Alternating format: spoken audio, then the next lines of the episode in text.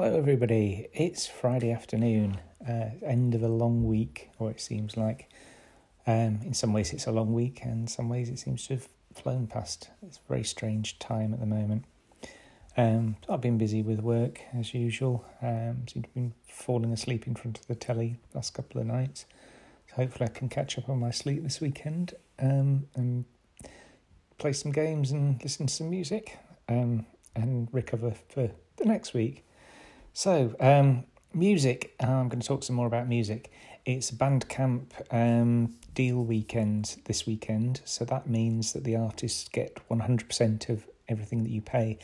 Uh, there are lots of uh, good um, things to look out for. Um, I'll talk about 65 Days of Static tomorrow, but today I'm going to talk about um, an album called um, The Polish Embassy and the Cane Field by a friend of mine called Bill Foreman, who records as Bizarre Statue. So I'll, I'll put a link in the show notes, but if you search for Bizarre Statue, you should see it on there. Um, and this is an excellent album. Listened to it for the first time yesterday, um, joined by Bill and some other people online.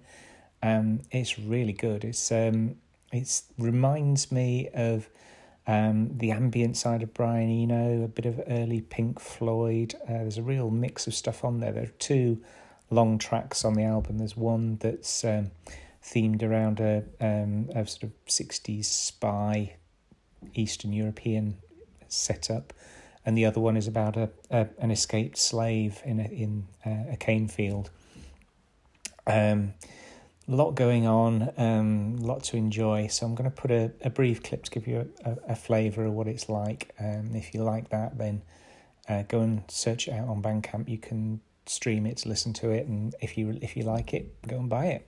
Uh, and uh, Bill will get uh, all the money from it. Uh, hope you enjoy this.